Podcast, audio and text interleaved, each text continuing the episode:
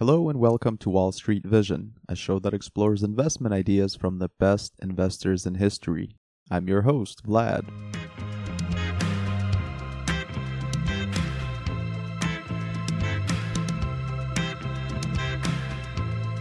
This podcast is for informational purposes only and should not be relied upon as the basis for investment decisions. I may maintain positions in the securities discussed on this podcast.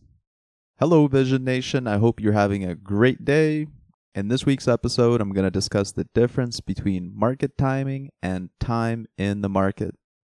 This is a really important topic because there's a ton of research showing why time in the market is a better way to invest than timing the market. But despite all the research, you still have a lot of people trying to do market timing.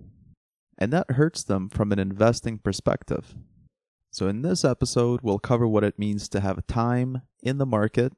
We'll also look at market timing, and we'll look at those from the perspective of the most successful investors. We'll also take a look at what the research says on this topic. But before I get into that, I want to start with a story. So I was talking to a friend a few weeks ago, and this friend wanted to vent about their investing situation. To protect the innocent, let's call him Mark. Mark worked all through high school and university to pay down his debt. His parents were blue collar, regular people, so Mark had to take out loans to pay for his college degree. He always had a good attitude and didn't like to complain. This guy held two jobs during his high school years, and at times he would take a lighter course load so that he could get enough hours working to graduate debt free. At the same time, he discovered investing early, so he would always put away a bit of money and invest it into diversified mutual funds. His consistent positive actions over 20 years got him a nice nest egg in the $400,000 range. Last year, when the market took a dive in March, Mark held strong even though he had many sleepless nights worrying about the 30% decrease in his portfolio. He was worried because it took him 20 years to build up that nest egg, and all of a sudden it lost a third of its value.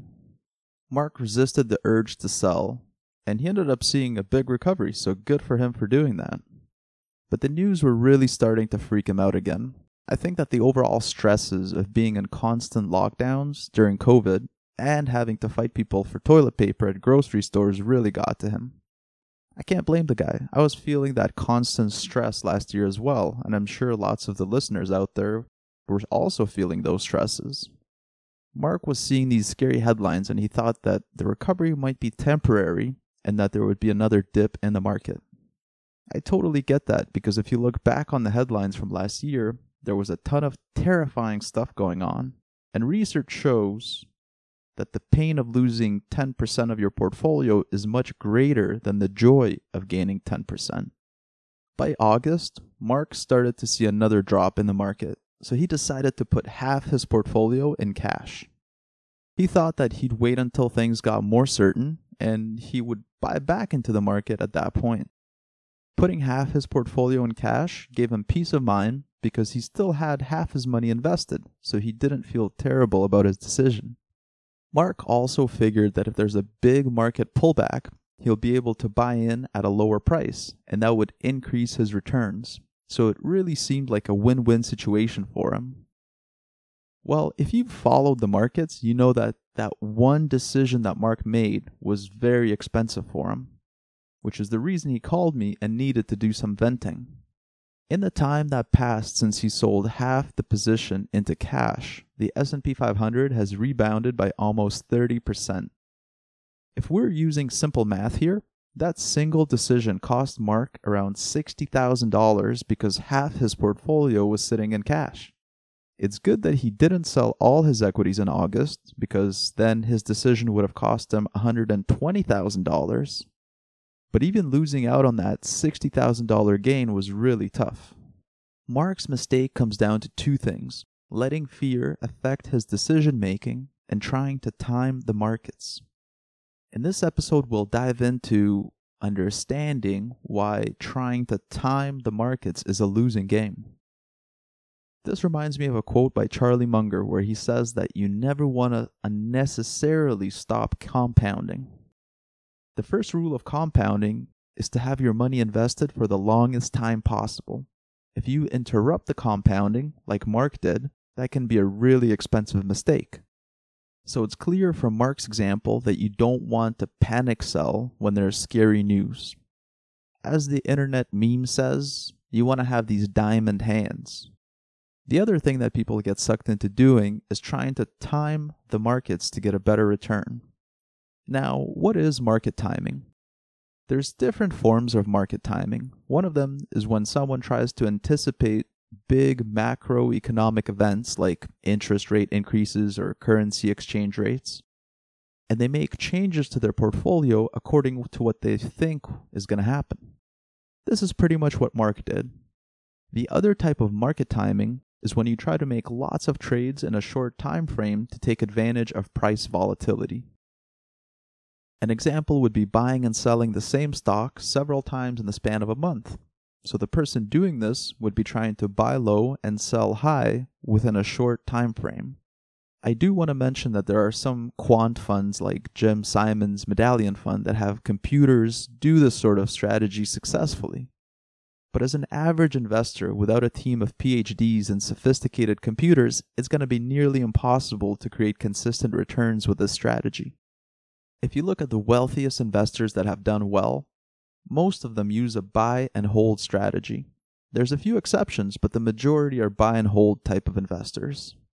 The main reason that market timing doesn't work is that when you trade frequently, you're stopping the compounding all the time.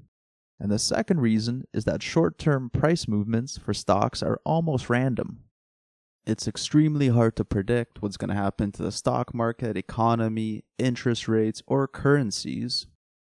Even the top investors like Warren Buffett say that they don't know how to correctly predict any of those. So, why do people do it if it's so hard to do it well? I think one reason people try market timing is because it feels really good when they get it right. It's the thrill of getting paid and being right. But research shows that's not a very good investing strategy. So we talked about timing the market. So what does it mean to have time in the market? Time in the market is when you invest for the long term. This is the buy and hold strategy, or the dollar cost averaging strategy, where you take a certain percent from your paycheck and it gets deposited to your investment account automatically. Some people set up automatic purchases of a mutual fund or an index fund. This is a boring strategy. Compared to market timing, there's no excitement with dollar cost averaging into your tax advantaged account. You know that you'll probably come out ahead on a long term time scale, but there's just none of the excitement that people have when they're market timing. I want to go a little bit deeper into why market timing is so hard. It's so hard because the market is a very complex system. So at any given time, there's information that you don't know and that you have no way of knowing and that information is affecting stock prices. One example of a piece of information that you wouldn't know is if there's a large investor who wants to sell a stock purely for tax reasons. If they're large enough, that can drive the price down, but at the same time, that's a totally random event that would be impossible to anticipate. So you have those types of events happening, and all of this is affecting stock prices. So short term price fluctuations can be almost random, which makes market timing a hard strategy to follow. If an investor is doing short term trading in a stock, and on a short term basis that stock's price movement is mostly random, then their chances of making money with that strategy are low. JP Morgan had this yearly report they released called the JP Morgan Guide to Retirement. In their latest edition, they have this amazing slide that shows you the returns that you'd make on the S&P 500 if you were fully invested in it and the slide also shows you the returns if you missed a certain number of the best trading days. So the stats are crazy. In the period from January 2001 to December 2020, your S&P 500 return if you were always invested was around 7.5%. If you missed just 20 of the best days, your performance would drop to 0.7%. So your performance dropped to almost 0% if you missed only 20 days in 20 years of investing.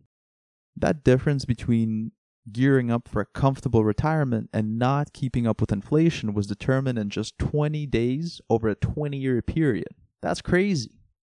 One of the reasons that market timing is so hard is because when you fiddle with your investments and you sell and buy often, you're increasing your chances of missing the good days. Now, a market timer might say, sure, I might miss out on some of those good days, but I might also miss out some of those bad days as well. That's true, but on average, the market has positive returns over a long term time horizon. So, by being out of the market, you're statistically more likely to miss out on the good days than the bad days.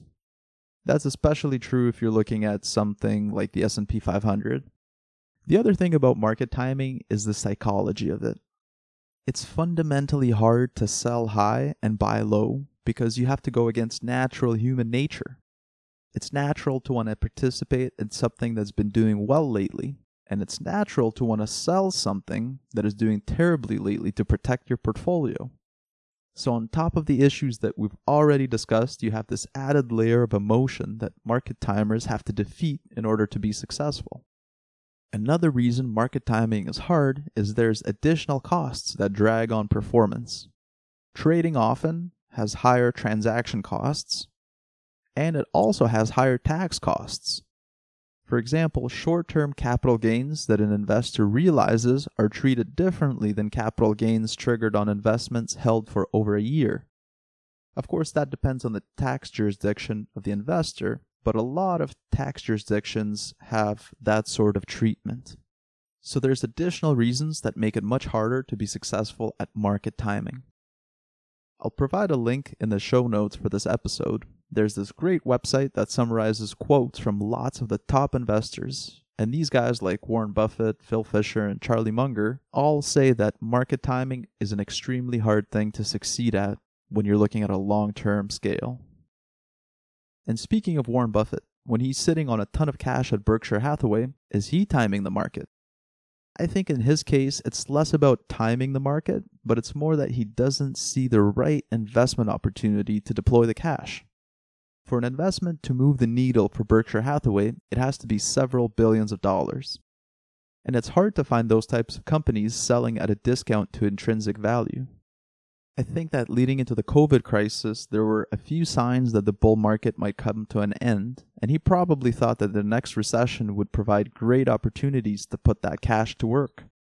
Warren Buffett was probably expecting a replay of 2008 2009 when he got tons of calls from companies that needed cash, and he was the lender of last resort. Unfortunately for Warren, the Fed's response was huge and quick, and he didn't get people calling offering him amazing deals. So, what's the difference between timing the market and actively investing by picking stocks like what a portfolio manager would do? Timing the market is usually done on a really short time frame, on an extreme example, it would be buying and selling a stock multiple times per day. Actively investing and picking a stock is usually much more long term. Warren Buffett buys a business for a price that is less than its true value, and when he does that, he's willing to wait a number of years for that investment to pay off. And if that business keeps having a solid moat and is compounding capital well, Warren will just keep holding it He's held American Express in his portfolio for almost 30 years. The fact that the investment time horizon is longer makes the return depend less on something random, and it allows more outside investors to recognize that the stock was undervalued and to buy it, allowing for the price to increase to the intrinsic value. By the way, since we're talking about market timing, there's also the question people often ask. I'll use an example to illustrate this. Let's say Susan gets a lump sum of cash. Let's say it's $10,000 being gifted to her, and she wants to invest all of it. Should she invest it all at once? Or should she dollar cost average the money into stocks by doing $2,000 investments split over five months, for example? Splitting the investment over five months has the benefit of investing slowly. So if there's a big market correction, she won't lose as much money because some of it is going to be invested in cash instead of being invested in stocks. Vanguard did some research on this and they found that in about two thirds of the time, the lump sum investing approach was better when looking at returns in the US, UK, and Australia. So, in two thirds of the cases, Susan would be better off investing the whole $10,000 at once instead of gradually putting it into the market.